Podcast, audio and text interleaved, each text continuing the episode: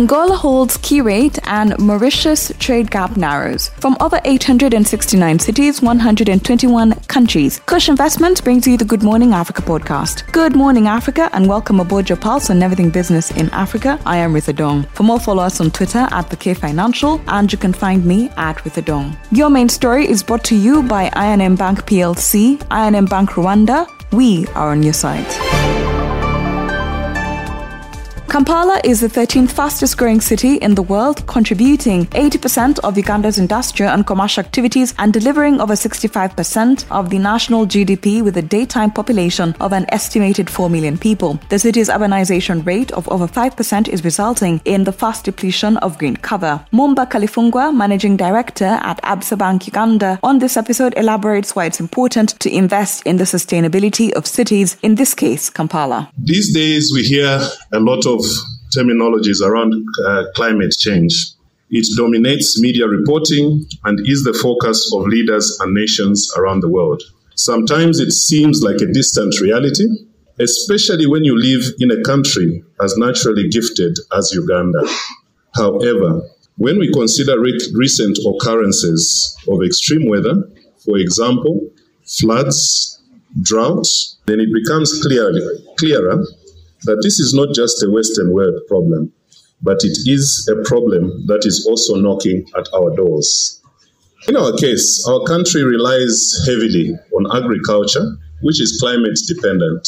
Climate change therefore poses a significant risk to our community in the areas of environmental degradation, food security, economic impact to our source of livelihoods as a largely agricultural nation.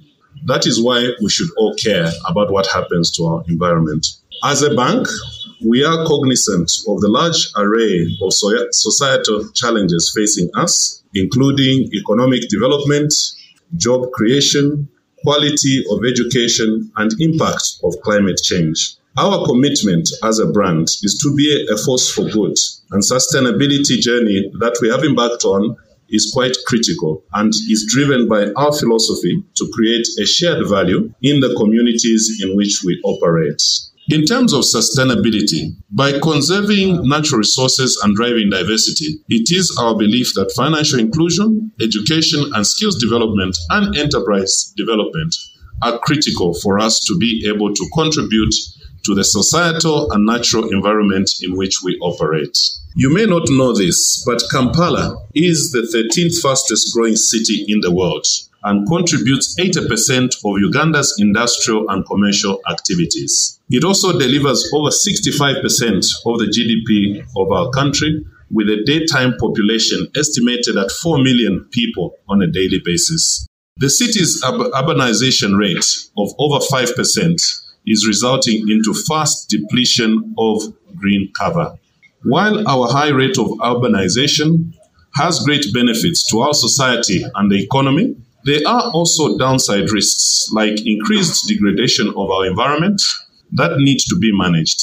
These include loss of wetland biodiversity, destruction of habitats, deterioration of water quality, and have largely impeded natural drainage patterns of the landscape, leading to frequent floods in most urban centers, including Kampala. We should all care about tree density because trees are a very important aspect of the ecosystem of cities and make cities better places to live.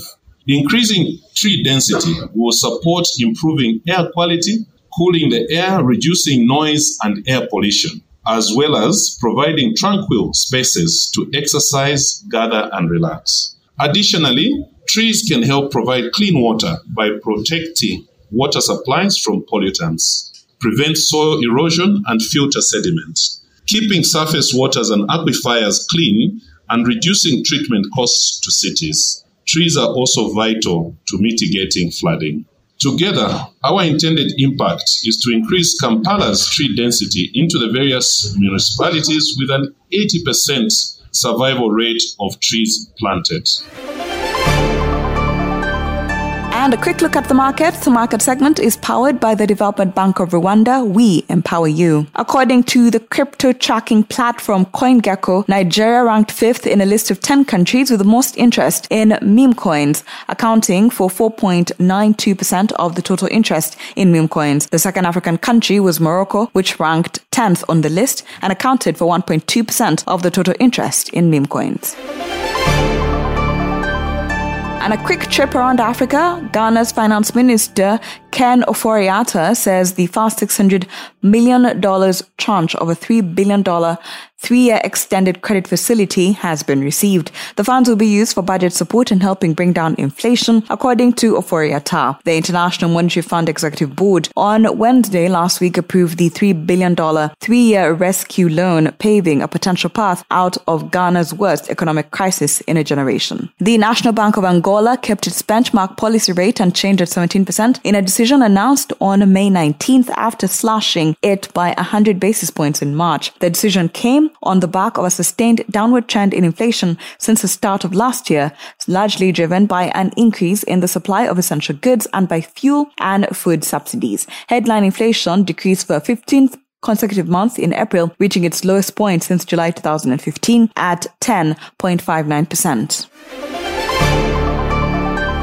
Mauritius' trade deficit shrunk to fourteen point seven billion dollars in March twenty twenty-three from sixteen point four billion dollars in the same month of the previous year. Imports slipped six point one percent from a year ago to twenty-nine point three billion dollars, mainly due to reduced acquisitions of machinery and transport equipment and food and live animals. Meanwhile, exports rose one point one percent as high shipment of food and live animals and crude materials inedible except fuels partly offset a steep decline in sales of miscellaneous manufactured articles.